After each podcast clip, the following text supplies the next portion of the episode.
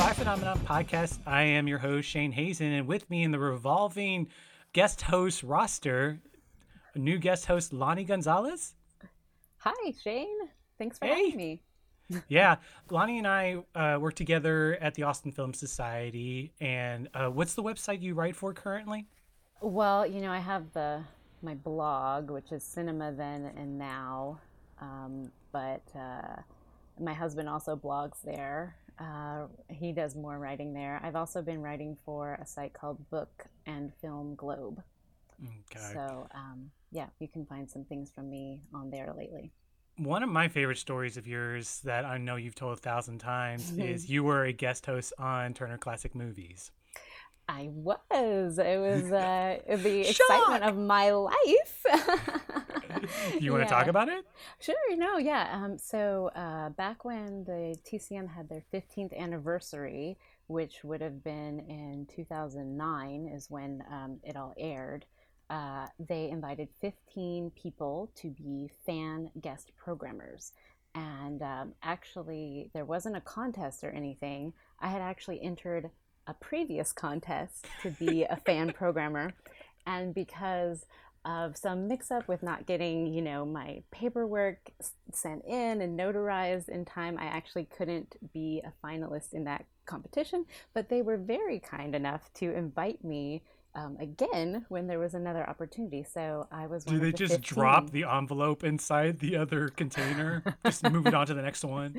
yeah, well, you know, they were just, uh, I think it was all invite only. And since I had entered that previous contest, they had already seen me kind of talk on camera and say how much I love Turner Classic Movies and I love classic movies. And so they invited me to be one of the 15. And uh, so I got to go to Atlanta and I got to film with Robert Osborne, which was a real, you know, treat and honor. He's a wonderful late- man.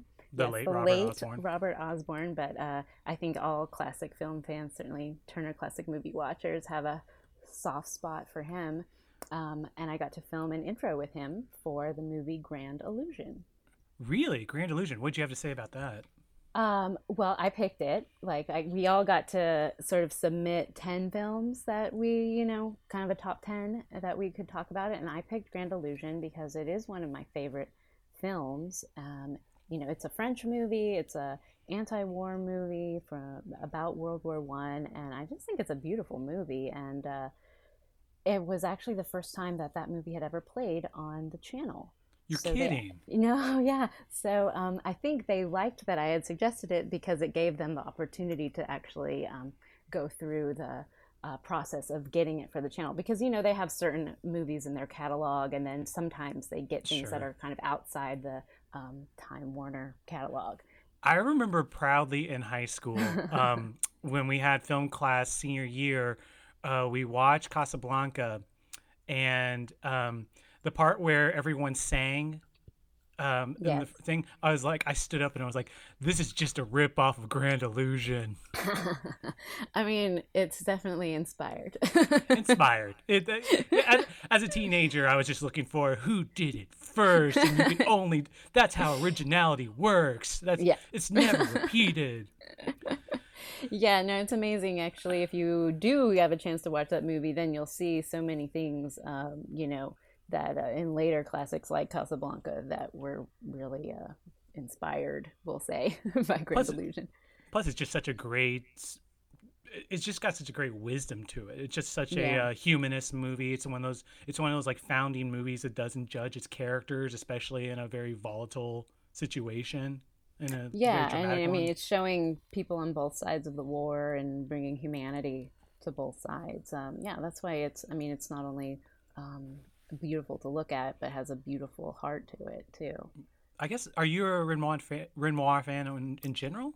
Uh, yeah. I mean, I haven't seen all his films that that he. I don't think he made that many, but um, I've seen Rules of the Game and I liked it, but um, I prefer Grand Illusion, and um, I've also seen a movie that he made in India um, called The River, I believe, which is That's a actually Scorsese really lovely. favorite, isn't it? Um, maybe. Uh, I know it was. I, I think that might be one of the ones that his uh, foundation recently kind of restored That sounds um, right. which is a, it's a beautiful. It's in color, which uh, his other the other two were in black and white, and so uh, that's a yeah, that's also a very beautiful movie. Yeah, Grand Illusion was a big Orson Welles influence too. It was like Stagecoach and that were like the two movies he would take to his grave or something like that. Around the time he was making Citizen, Ga- Citizen Kane. Yeah. Um, so for this new format, we're we're we're doing two weeks each, and we're trading picks, and and we're allowing a broad version of it. And you decided, do you want to go ahead and introduce the your pick? Well, you know, you said that you would maybe like to talk about a classic movie, since that, like, I've just been talking about how much I, you know, love uh, classic movies. And so I picked one of my favorite actresses from that era, uh, the 40s, uh, is Teresa Wright, who, um, you know, a lot of people will have seen in The Best Years of Our Lives. Hopefully, you've seen these movies. If you if you haven't, you should check them out. Uh, Shadow of a Doubt, the Hitchcock movie, she's the star of are probably her two best known roles but she's actually she had quite a good run at the beginning of her career which we can talk about later. And then i also recommended to you uh, a film from 1952 called the steel trap. That was the one i just watched last night and i have uh, we don't have the a big visual but i have a page full of notes on good uh, I, was yeah. very intrigued by this pick. I, I i why did you pick this one? Just because well, well, I knew that you had seen. I, you know, I didn't really know how you wanted to do the conversation, but I knew you had seen some of her other movies, and you, I, you know, you know I, I, can definitely talk about those. But I thought this Steel Trap is kind of a smaller movie that I don't think a lot of people have seen. It no. plays on plays on TCM. That's where I saw it but um, okay. it's but uh, it is streaming and it's on DVD, or you can rent it on streaming and it's on. Yeah, DVD. I watched it on Prime or it's not so, Prime. I watched on Amazon. But so, what was your first viewing like on TCM? So yeah, so I'll just say a little bit about the movie. It is kind of a it's a suspense movie. It's kind of a bank caper uh, about a, a man who works at a bank who decides almost on a whim to steal the money from his, the bank safe and then tries to make an escape and bring his wife along. And the man is played by joseph cotten. The his wife is played by teresa wright. And then you're watching them kind of every step of the way through uh, them trying to get out of town. And uh, you know at first she doesn't know. And um, then kind of you know, I was like the first time I watched it, I was kind of on the edge of my seat the whole time because it, it is does a get very tense movie. It's very, very tense. because you know, uh, like I said, it's almost uh, it's not really clear how much he's actually planned this out too much, and so almost immediately everything kind of goes a little bit wrong from you know how his you know, your smooth ideal uh, you know, plan would go. And so everything starts to go wrong. And so the whole time you're just kind of like pulling on your hair, biting your nails, thinking, are, is he going to pull this off? Okay, are they going to get through this? Are they going to get through this? And so um, the first time I saw it, and then after I saw it, I thought, wow, that's a fun suspense movie that I've never seen before. And uh, it was interesting watching it again for this um, to see that obviously I know what happens, but so I'm kind of, you know, you get to kind of sit back a little bit, relax a little bit, because you know how things are going to turn out. But there was still that, like, oh God, what? Are, oh no, like, it, but it's almost five o'clock. Are they going to get to the office? You know. It's okay. All right. So as we mentioned, or you and I talked about before we started recording, I got um, uh, there's a book about Teresa Wright that just came out four years ago, and mm-hmm. I got it from our great Evansville Vanderburgh Public Library, five star library, and but I was only able to skim through it really fast. Um, but Teresa Wright was actually pretty dismissive of this movie. she um yeah. she had a so she has this weird uh, story where I, I guess I don't know if we want to go into it now or later, but basically the first three movies she was in, she was nominated for an Oscar. Yeah, and I believe she's the only person that has ever kind of achieved that uh, claim to fame. Is her very first three movies, uh, she got a where The Little Foxes, where she was nominated for Best Supporting Actress, and then Mrs. Miniver, which was another supporting actress nominated. That's the only one of these I've seen and Pride of the Yankees, uh, she got nominated for Best Actress. And actually, Mrs. Miniver and Pride of the Yankees were uh, eligible in the same year. So mm. in one year, she was nominated in both categories. And two of those are William Wyler movies, well, as as is Best of Our Lives, Best Years of Our Lives. Yes, yeah, and he, I think, um, yeah, he, you know, she was an actress that he enjoyed working okay. with. Um, but yeah, like so, those are her first three movies out of the gate, and then she makes after Pride of the Yankees, Shadow of a Doubt in 1943, and, and Hitchcock. Hitchcock liked a Hitchcock too. movie, yeah, and Hitchcock liked her too, uh, although they didn't work together again.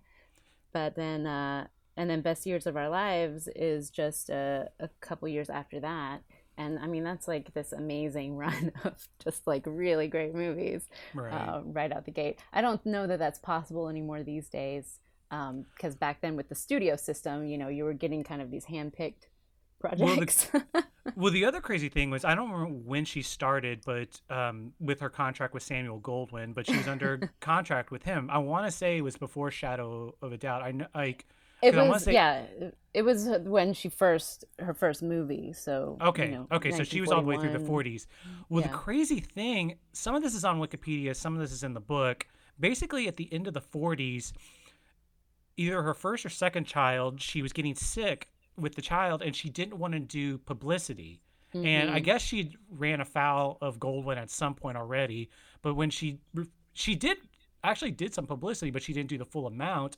and Goldwyn just threw the gauntlet down and fired her uh, without just right away.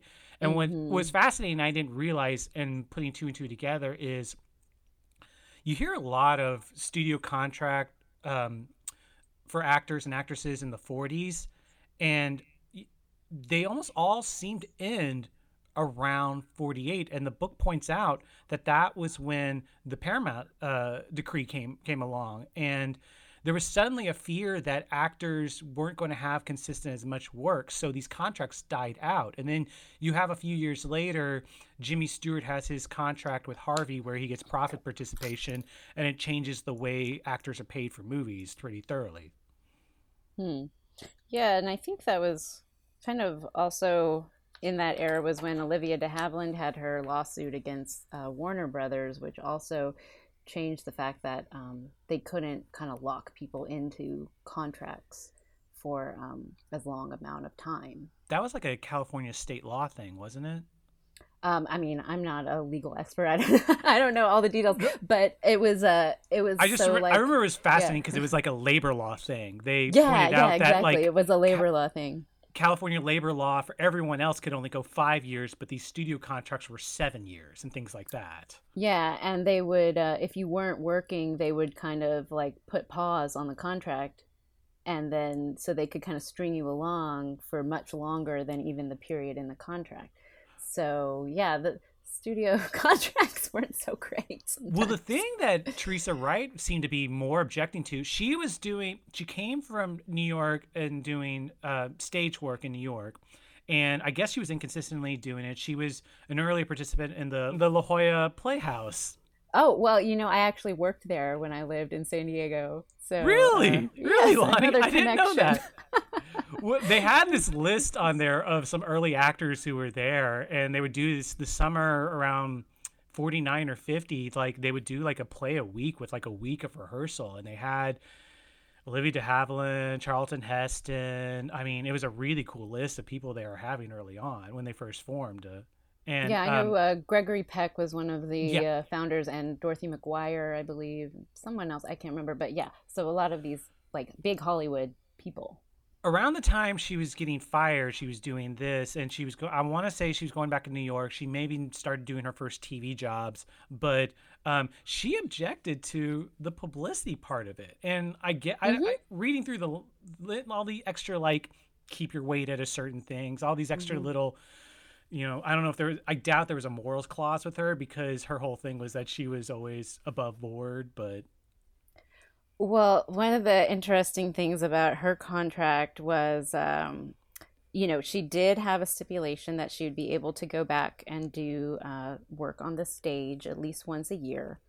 But the one thing that was really unique was um, she had a clause in there that said that she wouldn't do those sort of cheesy photo shoots that a lot of the contract stars had to do. And so the exact text that I've seen a few places, just to give you an example, it kind of lists a bunch of different scenarios, but it says like Teresa Wright shall not be required to pose for photographs in a bathing suit unless she is in the water. uh, nor may she pose in any of the following situations in shorts, playing with a cocker spaniel, digging in a garden, whipping up a meal, looking insinuatingly at a turkey for Thanksgiving. so there's just all these very you, specific. You know those things. turkeys? They they just they seem too provocative. You know, twinkling on prop snow in a skiing outfit while a fan blows her scarf. So she like had, you know, right away was saying like, I'm not gonna do this, you know, these cheesecake photos. Uh, don't make me pose in bunny ears for an Easter photograph that has nothing to do with a movie. And I mean, you know, if you look through like the archives or whatever from the studios, there are these kind of random photos of you know the starlets of the time just kind of posing that they would give away as you know publicity photos. And she just wasn't having it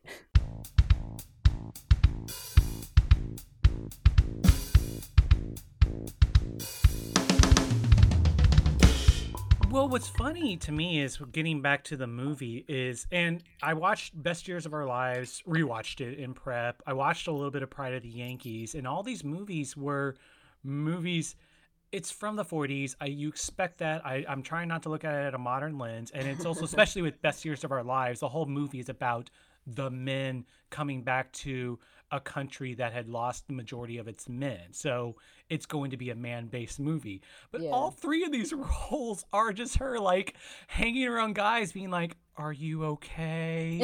and yeah because even her comment on Steel Trap, her very dismissive comment of it was that she spent the entire movie counting how much money Joseph Cotten had spent the entire movie and occasionally saying, You spent $30? You spent $50? yeah i mean i think i think that maybe the roles yeah they're not as uh, well written as they could have been let's say but i think that she as an actress has uh, is bringing you know interesting things to those roles even when they are you know i mean i i do like her role in best years of our lives i think that is That's an I- interesting one I didn't mean to be Um, dismissive of that yeah, one as yeah. much, but yeah but yeah i mean i think for a lot of actresses at the time in the 40s a lot of it is like well you're the wife or you're the girlfriend and it's like reacting to whatever your your man is doing and times have changed. uh yeah Yeah. Well, I guess I wanted to ask you a little more in depth about what particularly Wright's appeal to you was as an actress. Okay, so I think I first saw Teresa Wright maybe in Shadow of a Doubt. Maybe it was Best Years of Our Lives. Maybe even The Little Foxes, but one of those early movies. And I think I responded right away to the fact that she just seemed kind of unique uh, for actresses at the time, in that she just seemed very genuine and had that sort of appeal of a real person. And even though, you know, the writing of movies isn't necessarily, well, these aren't like the things that a real person would say or you know i think she feels like a person who you would be the girl next door she does have Hmm. that very um, sort of unaffected kind of uh, presence on screen and that's something that people you know said at the time it's something that people have said about her since then that uh, she just felt like a, a person kind of off the street who you know was really going through these situations. Hmm. and sometime and you know at that time especially at you know studios like mgm they were very in, much into the glamour of movie stars and uh, the actresses had to be very made up and looking glamorous and taking those publicity shots with the you know, on skis. And uh, that just wasn't her image. And uh, I saw that seems kind of uh, yeah I, I just found it very appealing I saw uh, I reread um her what little mentions there was there of her in Mark Harris's Five Came Back, the book about Mm. um the five directors that went over to World War II, including William Wyler, and they pointed out that you know Wyler when he and he came back from the war, he was you know not interested in doing anything like he was a more realist based filmmaker after he came back, and one of the things he did with um, Teresa Wright in Best Years of Her Lives was he gave her a very limited amount of money and said you have to buy your cost you you you're buying your costumes and they have to Oh, look like real costumes yeah. yeah, that's interesting. And one of the dresses she wears in that movie is so memorable to me. I, I think it's a really great dress. So that, good on her. Um, I think it's one that she wears when she goes out on a the double date with Dana Andrews and his wife. I think it has kind of some uh, detailing, like Grecian almost uh, detailing around the bodice. And uh, yeah, I, I like that one. that's So the one they take the picture of I think so. Yeah. yeah okay Um, and one thing, yeah, about her role in Best Years of Our Lives that I think she brings to a lot of her roles is she does have that sweet girl kind of image, but she also has this underlying tenacity of, you know, when she has to get something done, you know, she's someone you can who's gonna do it. And, you know, like the scene in Best Years of Our Lives where she decides, you know, she just tells her family, I'm gonna break up that marriage yeah because it's a is- bad marriage and uh, i'm gonna you know i'm getting into this you know? Can you imagine telling your parents i'm to break up your friend's marriage? Like i mean it's it's crazy it's audacious but uh, you know when i'm watching it and i'm like yeah do it uh rewatching that movie again not related to teresa wright but i always forget the how much the um airplane sequence at the end always kills me. Oh when dana andrews is going through the kind of airplane graveyard. The and it, it- and i forgot about it but the his parents reading um his war accommodations going into it. Oh my just- god. Yeah, yeah i mean i'm gonna cry Yeah. just thinking about it that movie gets me just about every time and i've seen it a few times i have it on dvd now but um you know i can't not get uh, emotionally invested Yeah. Um. So I I haven't. So let's let, let's maybe get back to Steel Trap. Um. Just to get through my page of notes. Uh. well, the craziest thing is, have you not to take away from Wright again, but are you familiar with Andrew L. Stone, the writer director? So I did look into Mr. Stone's directing career. Uh, it was a very Okay. interesting. Uh, it was a roller coaster ride there. Uh, definitely Yeah. a journey, a journeyman director, and it seemed like in this period in the fifties, he was in kind of this groove of like suspense crime movies, where several, uh, you know, kind of almost B picture crime movies. The craziest thing I noted looking into his IMDb is that whenever um, writer directors first started taking precedence in Hollywood, people always cited Preston Sturges and John Huston in the early 40s. And you look at his IMDb, he predates them writing and directing and producing these movies beforehand. And he had a pretty steady run making these movies going all the way into the 60s. Uh, he got Oh, the end of his career is wild because then in the 70s he makes two epic musical flops that basically like help kill the big musical. I, I didn't check I didn't check into this. What what so in 1970 he made The Song of Norway. which- no, nothing. you, No. you so you're not familiar with the uh, musical biopic of Grieg, Norwegian uh, composer Edvard Grieg. No. uh, starring Florence Henderson, not as Grieg, but as the main female Mrs. character. Brady? Wow. Yes, and this would have been when Brady Bunch was on TV. oh So, man. um, yeah, so the Song of Norway, and then the next one was called The Great Waltz in 1972, which was a remake of a 1938 musical of the same name. They just, I guess, were like, let's try this again. So that's where the band and Scorsese got their idea of being like, no more waltzes. We're doing the no, last we're, waltz. we're doing the last one. Yeah, so last- let's quit this. We're cutting those off. he well, he had one um, screenwriting um, Oscar nomination in the middle of the Yes. fifties, but but there's something about the tone of when I was just looking at the synopses of these where it was somewhere between like Samuel Fuller and Ed Wood, where he was like, get, he was getting these Yeah. movies made, and he was making them kind of down and dirty. And Steel Trap, Steel Trap kind of fits that. One of the coolest, most Mhm. notable things about Steel Trap is that there's only one set in the entire movie. The rest of it's all location shooting, and it shows. And it's not just like cheap B movie LA shooting. They shoot in in New Orleans too. Yes, and that's one of the things I love about it. Uh, I really enjoyed it this second time watching it. I was able to appreciate, like, hey, wait a minute, they're actually in New Orleans right now, and it's uh, it's cool to see like 1950s New Orleans. You you get to the point where they're in New Orleans and they have a stock shot of a plane landing, and you're like, oh, I we're going to see an interior with a short ceiling. And no, they walk out of a New Orleans, or okay, they walk out of an airport that has a stone building and says New Orleans Airport, but But then they that's go, the real airport. but then they go to the quarter too. And like Yeah. they actually spend time, yeah. They go to some pretty memorable sites too. Yeah, it was it was it was kind of a funny uh, thought when they their plane lands and then you see Joseph Cotten walking in the front door of the airport. Like, did they did they let you out at the curb? um, I know specifically with the LA stuff, I was I I also went back down the list of movies that is in the uh, um, that great documentary Los Angeles Plays Itself. yeah.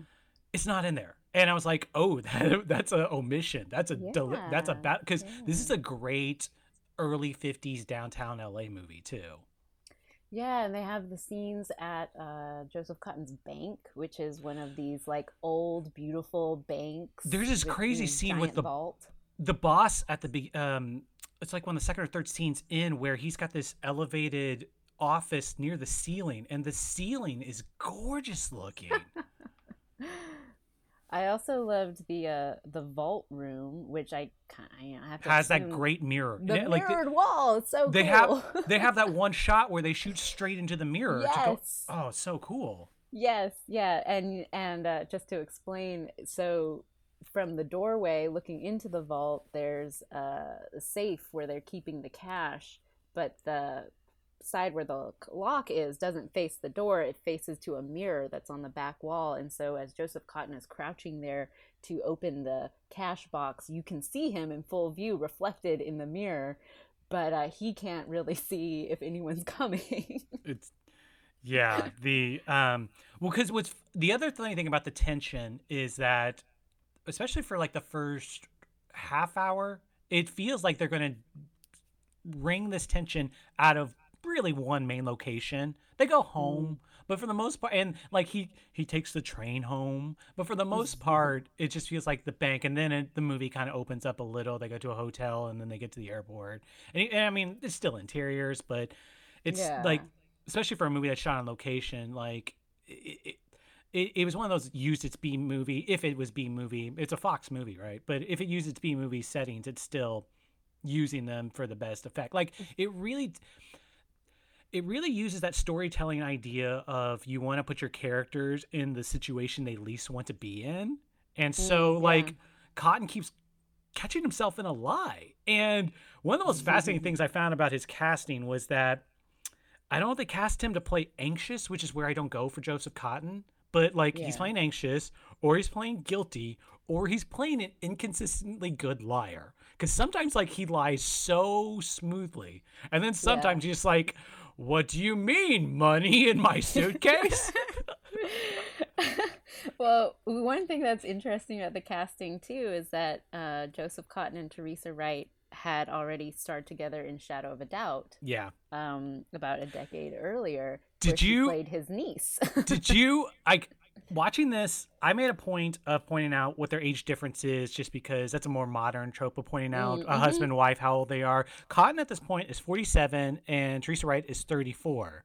yeah. But then you got to subtract um, nine years before them to go to Yeah. Shadow of a Doubt, and but yeah. she was his niece, so no, no, no, no, no. I, that's my point. Is just Yeah. you're just adding nine years to that, and like, oh, marriage.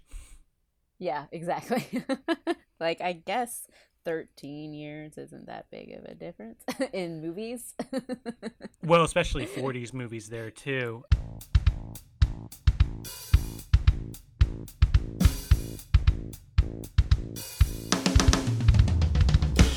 Are you a fan of the Fritz Lang movie, The Big Heat? You know, I haven't seen that movie. This reminds me a lot of, especially because this was di- or um, um, um, I, I saw it as classified as a noir, and there's a certain batch of 50s noir that really has to like go into d- suburbia and domestic levels. Mm-hmm. Like I feel like the Coens have kind of milked a little bit of that in modern times, mm-hmm. that influence.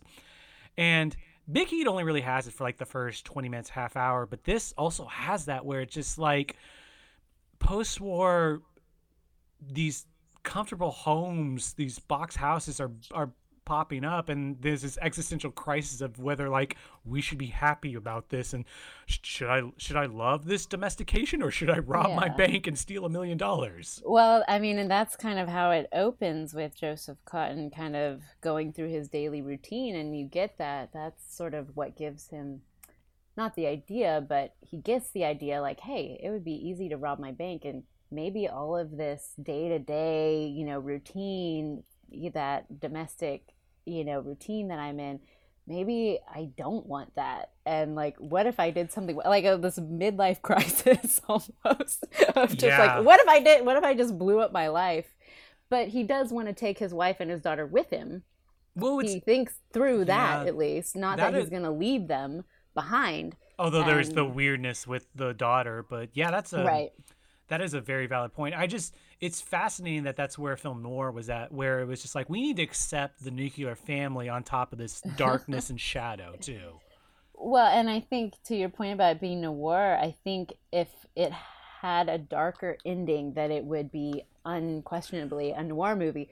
But I think the ending almost brings it. Do we? Are we talking about that. the ending now?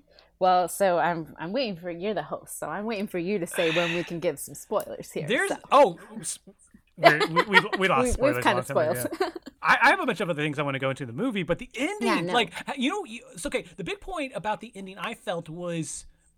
I don't mean to be someone who watches a movie with when it was made in the back of my head, but I the tension I had watching the movie was I was trying to figure out where is the Breen code at right now you know, the, and there's the clause in the Breen Code that says you um, if someone commits a crime, they cannot get away with it.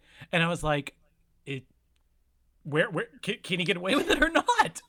Yeah, and you know, I was looking at, I was watching the runtime as it was going through um, to see kind of where, and it's funny how like it takes a long time. You see him go through, you see him take the money, you see him. There's a lot of. Um, he goes through a lot of trouble trying to get their passports and then they've got to get to the airport and then they their flights delayed and there's all kinds of like delays delays along the way and you're thinking are they even ever going to get out of Los Angeles and then are they ever going to get to Brazil which is kind of their final his yeah. final you know goal and then it was like the last 20 minutes of the movie is when he decides to he's stops trying to go to Brazil, or there's kind of like a stopping point where he gets caught by a customs person who questions the fact that his suitcase weighs 115 pounds, which made me laugh throughout the movie, that he was running around carrying a 115 pound suitcase.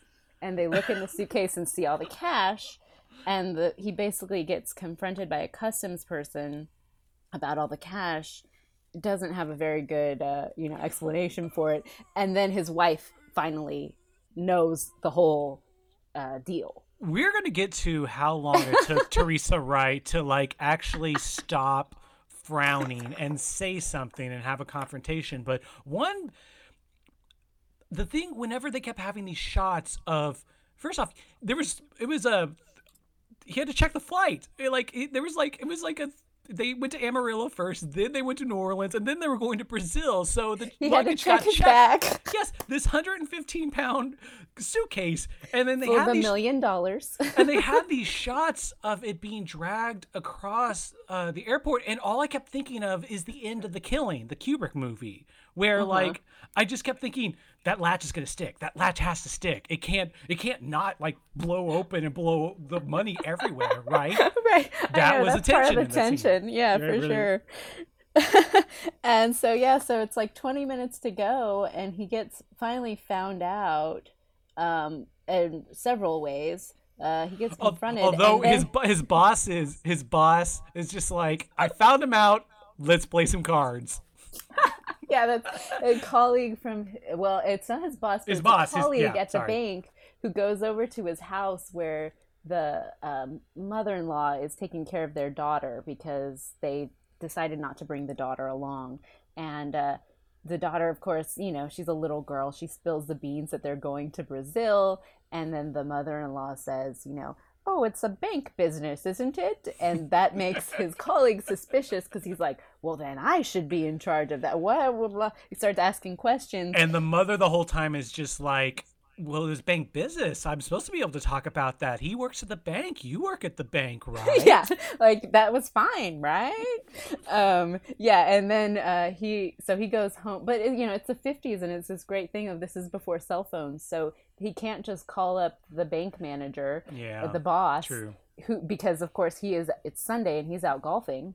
So... Which they, they firmly plant early on in the movie that yes, he's going golfing. Yes. They did plant that seed, and that was another tension point, you know, several times along the way. That's what was so great is first you get the scene where Joseph Cotten is waiting for his boss to leave and he's talking on the phone about his golf game and he's just like checking his watch like this guy needs to get out of here so i can steal the money yeah. and then later they can't reach the boss to uh, verify any of the stories he's telling because he's playing golf but yeah so then he finally gets find out, found out and then it's like basically his wife decides to go back to California. They're in New Orleans. His well, wife goes back. Let's talk about the confrontation scene. Okay. the whole thing is like I was watching this. I agree with you. There's a certain amount of um, to to use the 40s jargon, moxie to Teresa Wright's uh, general performances.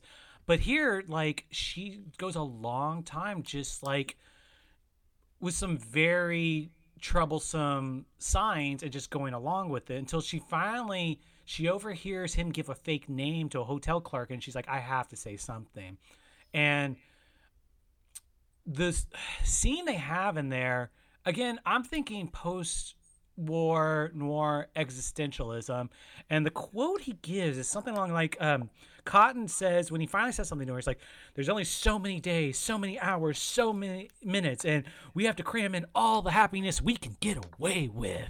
And, and I was flashed back a little bit on that really cool scene in Shadow of a Doubt where he starts cruelly talking about killing widows and mm-hmm. just how like you got to take what you can get when you can get it and mm-hmm. it's not as well written of a scene as mm-hmm. the shadow of a doubt scene it's a little clunky but at the same time he gets both these actors a little bit of room to do something and r- this is where Wright comes out basically yeah and and i in that confrontation one thing that one uh, thing i liked was um, she you know she's been with him on this journey she didn't know what was really going on and now she's had suspicions along the way but now she knows he stole the money from the bank. He's admitted it. And it's he's trying to like you know explain his plan. We can live in brazil blah blah blah. And she's like no i'm not doing that. This is wrong. I'm leaving. I'm going back home. And he's like how can you leave me? You know how can you leave me like this? And she says no you're the one walking out because he chose to do this scheme. He's mm-hmm. the one leaving their family and choosing to go, you know, against the law. And uh, but he tries to like make it like she's abandoning him, and she's like, "That's not what's happening here." Mm. Well, especially because uh, like yeah. he starts the film off saying, "I've never lied to my wife," and then he just mm-hmm. lies to her for the next hour and twenty minutes. Yeah. Um I mean, you know, I you think, you know, I'm married and I think like I trust my husband and if he told me that, you know, he was going somewhere for this trip, why would I I wouldn't assume that he was actually robbing his business or something, you know. I wouldn't assume something crazy. I'd assume like, oh, this seems a little bit uh different or unusual, but even know, it, I'll go along with it. And but it, you know, he just starts snapping at stewardesses. Well, I mean, and she does talk to him. She's, I mean, along the way, she does, you know, she's basically having to react to her husband's increasingly frantic panicked behavior and trying to rationalize it the whole time. Her role, I think, in the movie is that she has to be an obstacle because he has to, pl- you know, he has all these obstacles placed in his way. And she's one of them in that he's not, she's trying to go about her life in the way that they always have been. Like, for example, leaving the daughter at home. He wants mm-hmm. to bring the mm-hmm. daughter okay. with them to make it kind of a clean escape. And she's like, no, no, she's little. She's never, I mean, they've never been on a plane. Like, let's leave her at home uh, this time. And his old justification we'll send for her later. Yeah, I... and so then and so like she and she's just being a normal person, or like along the way when um, they can't get the passports in time or they miss a flight, she just says, well, can't we get the next flight? Can't, you know, I guess we'll just have to, you know, wait until Monday or something. And he, you know, in his, his plan, they have to get there this weekend. And so he has to come up with ways to, you know, kind of push aside any of her rationalizations of what, you know, normal people would do. I won't I won't lie. There was one moment when she contradicted him on a plane and I thought of that scene in Airplane where the wife is just like Jim never drinks a second cup of coffee at home. Like that that was the level of like ineff- ineffectual yeah. nagging or internal nagging but not saying anything, not directly addressing what was happening that was happening until the until the hotel scene. Then the hotel yeah. scene, like it's all like she she throws it down at the at the hotel scene. Yeah, and um, yeah. So one thing I did write down is that you know she has to kind of be in his way and reacting to his behavior, but I don't think she ever does it in a way that is annoying. Um, yeah, the way that I'll, I'll sometimes, I'll give you that. like in a movie like this, the the, the wife or woman. girlfriend, yeah, come and I I was trying to think of a good example. The uh, what I could think of was uh, in Pulp Fiction, Butch's girlfriend, Bruce Willis's girlfriend, Fabian, uh. who uh-huh. is supposed to like help him and is just like obviously not really holding up her end of yeah. things, like not doing things right. It like is a common forget- it is a common actress yeah. complaint that we're just given the shrill obstacle. We're we're yeah. the uh, we're we're the um, obstacle to the man's um, dreams of freedom. Yeah. and you know, he in at least to its credit, he always wanted to bring the family along. It wasn't like me getting away from them. They were always part of it. But uh yeah. She's like, "No, uh I don't think being uh you know, fugitives from the law is really where. I want to take my life." Um, but the, I did say to her credit, uh, at the end, she does smooth things over with the bank colleague. Mm. So, and she's very smooth when she did it. She was very smooth in that phone call. um, so, you know, uh, I, yeah, I, know, I don't know exactly what she said, but uh, she did kind of smooth things over with him. And uh, so then in the after she leaves to go back home, then you're left with wondering, well, is he going to keep going forward or is he going to go back and return the money? But he has to get the money there by Monday morning before the bank opens and it's literally like the last three minutes of the movie it, is him like yeah. you know sweatily trying to get back into the bank and get the money in the vault and then it has the bookended um his day-to-day going home ritual yes yeah but yeah, that ending is something. That is like I don't know if that's just like a moment in time that this that movie can, could get away with a movie uh, ending like that, where like again I keep making the Breen code jokes, but it's like post that like let's put the genie back in the bottle. Really, that's how the movie ends. yeah, well, I did. Your midlife crisis is over yeah, throughout the movie, you know, Joseph Cotten is trying to make people kind of bend to what he wants and uh, get away with things. And I just wrote down, like, I'm a middle class white man. Do what I want. um, it's especially glaring with the uh, episode surrounding their passports because they oh, need to get, oh, like, yes like uh, extra, you know, quick passports. He needs to get them within a couple days, and they have to pick them up at the office or get them stamped at the Brazilian consulate or something. Um, and, he drags out the Brazilian consulate operator out of on a Friday night, like, come back here right away. Yeah, I mean, he's dragging people out, you know, to open up the office because he couldn't get there before they closed. And then bef- finally, like, someone's actually trying to help him. There's like a like a, a doorman or something yeah, at yeah, the yeah. Was office. the elevator operator. Yeah. Yeah, he's you know getting someone to come open the office, but he's so frantic he can't wait. So he breaks the window, breaks into the office, steals his passports, and then is leaving when a guard shows up and is like, "Okay, I'm gonna have to arrest you because you broke into this office." And he basically talks his way out of it. And then when an employee from the consulate shows up. And the uh, guard is like, "Well, do you want to do anything about this?" And he's, He's like, eh, "I guess it's yeah. okay." and Yeah. he just gives them like 50 bucks to fix the window and That- like runs away That's the whole thing. Uh, leading up to the like t- uh, ticking clock of getting the passports in time, he just keeps dropping pe- money to people. He's just like, "Here's fifty dollars. If you want, you're not willing to help me. Well, here's a hundred dollars." Which again goes back to Teresa Wright's point of like, "Why are you spending this much money bribing an elevator operator?" or like when they're in the cab on the way to the airport and they don't think they'll get there in time and he's like Mm. you know Mhm. step on it here's an extra 30 bucks or Mm. something and she's you know just you can see on her face she's getting uh, concerned uh, but yeah like you said she's not saying anything but you can tell this is concerning behavior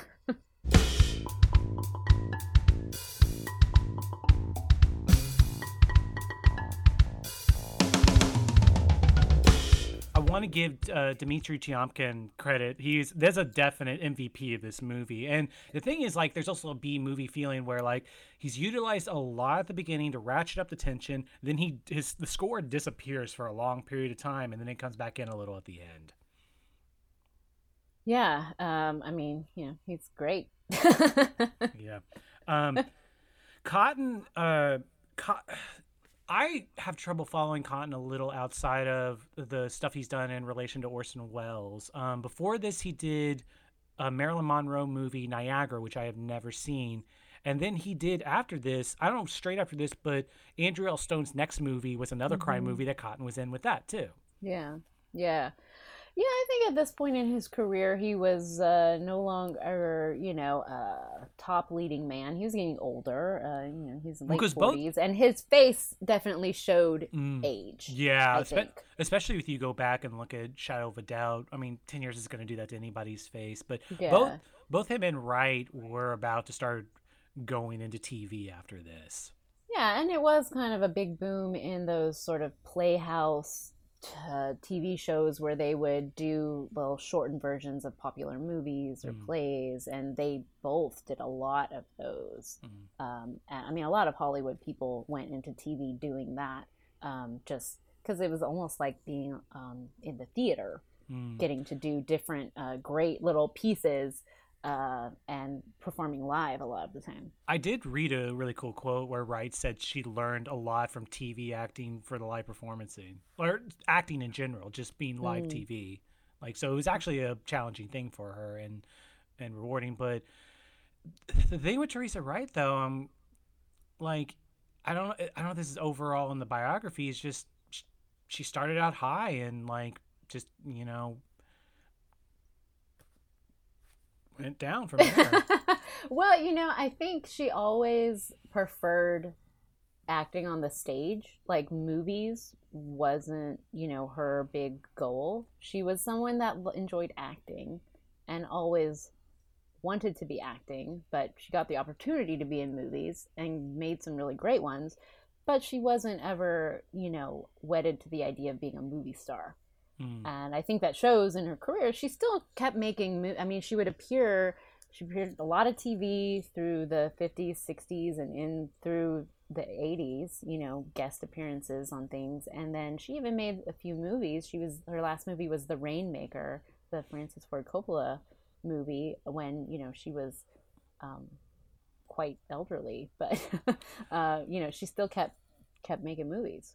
back to going back to our archers episode I did with Ted, I kept thinking Yeah. about how um, uh, the the lead actress in Black Narcissus, Um, she was he, Ted pointed out she was used in Saving Private Ryan, and he pointed out that a lot of the movie brats would use a lot of their favorite actresses from the 40s Mm. in these roles where they're a grandmother basically, but they would bring them back for these movies in the 90s and the aughts too. Yeah, uh, that is something that you notice when you uh, look at, uh, you know, like, I don't know, Spielberg bringing in Audrey Hepburn, convincing Audrey Hepburn to be in uh, Always Mm. or something like that. Um, another uh, another great place to see um, classic movie actors is actually Murder She Wrote. Because uh, you know Angela Lansbury came Mm. from you know. MGM and the classic era, being in movies, and she brought in all her friends uh, to be uh, little guest spots in you know the murder of the week and The- it's it's kind of awesome to see you know these faces you recognize from classic movies show up. The crazier and- uh, show I see keep popping up at the end of Great Actors IMDb's is The Love Boat. well yeah then you had the love boat too because it was a rotating you know cast every week Yeah. um, so did you? I guess for any final thoughts about Teresa Wright, is there? I mean, we, we talked about the the big movies. We we we kind of left a gap after Best Years of Our Lives going into this movie, or at least the very least to the end of her Samuel Goldwyn contract. Was there Mhm. any other movies you wanted to really that of hers that you love that you wanted to mention? Um, I'm no particular favorites coming, you know, in that period. Uh, that first, you know, the 40s, the first half of the 40s is really, you know, strong. Um, she also made a movie called Casanova Brown with Gary Cooper in that period. Uh, one of the a movie she made in 1950 that was actually a prestige movie is called The Men, and it was actually Marlon Brando's first movie. I, I forgot to mention that. Yeah, and so she actually played the love interest, I believe, of Marlon Brando in that movie. And it's interesting that um, she was kind of known as being sort of that uh, very, you know, uh, unvarnished, uh, you know, unaffected kind of style of acting. And that's what, you know, Brando and the actor studio kind of Right. people would bring in later is that almost the extreme of that. Well, one of the fascinating things when she quit Goldwyn was she made a point of saying like we don't need to be paid this much money to do these movies. So she was uh, went from being this very high paid Goldwyn actor to taking very little money, and she was in the book they talk a lot about her getting shortchanged on the men and getting they were originally going to do a favored nations where everyone got the same amount and then she got cut off and then every movie she did after that point she was saying that was the bracket of her of her quote was that point was that much lower. And i don't know she was still doing the work so there's that but Yeah, I did see a comment, a quote from her basically saying like, you know, I was thought I was standing up for, you know, the ideals or whatever, um, but I just ended up saying basically telling everyone that I'd work for much cheaper and bringing down my my quote. So kind of worked against her in that way. uh one of the last questions i want to ask you about uh to end on a very superficial and sexist question she's blonde in the movie teresa wright's never Yeah. blonde Yeah, it's weird, huh? Yeah. uh, I, it is weird. Uh, you know, she's known as a brunette, and I think she, I think she looks better as a brunette. But uh, seeing the blonde is a little odd. Well, it, it, it's weird because it gives her a sense of, um, uh, I don't know if I'm just thinking of Marilyn Monroe or what the type was at the time, but it was just like more of a common, the the Hollywood idea of an ingenue at the time. Because this movie also, the book mentions like she this was her sexy role because she had a scene where she was in a bath towel. I mean, I did notice that, like, uh, yeah, she comes out of the shower wrapped in a towel. You see the top of a shoulder. Um, yeah, yeah. I mean, she was definitely not cast as, uh, you know, the, again, the sexy, glamorous one. But uh, you know, I think I think that's fine. I think there's room for everybody. Uh, I wouldn't call this role her her sexy role, maybe just because it's a noir or kind of noir-ish, they think there's got to be some kind of sexy dame. She around. she has the least conflicted femme fatale I've seen ever. maybe. right not not fatale whatsoever Yeah. um i i just i have this quote i wrote down because i read uh, Bosley Crowther's review in the New York Times of the Steel Trap, and I just thought this was a great quote. Um, it was a positive review, even though you know maybe Teresa Wright didn't think it was that good. But the critic said uh, it's an entertaining picture. The entertainment, however, being the sort enjoyed by the man who hit himself on the head with a hammer because it felt so good when he stopped. And it's like makes you really think about like why do we watch these suspenseful thrillers that kind of bring your heart rate up so much and is it because when it's over you finally feel that relief wow um i think i think that's as good as a capper as we got yeah. All right.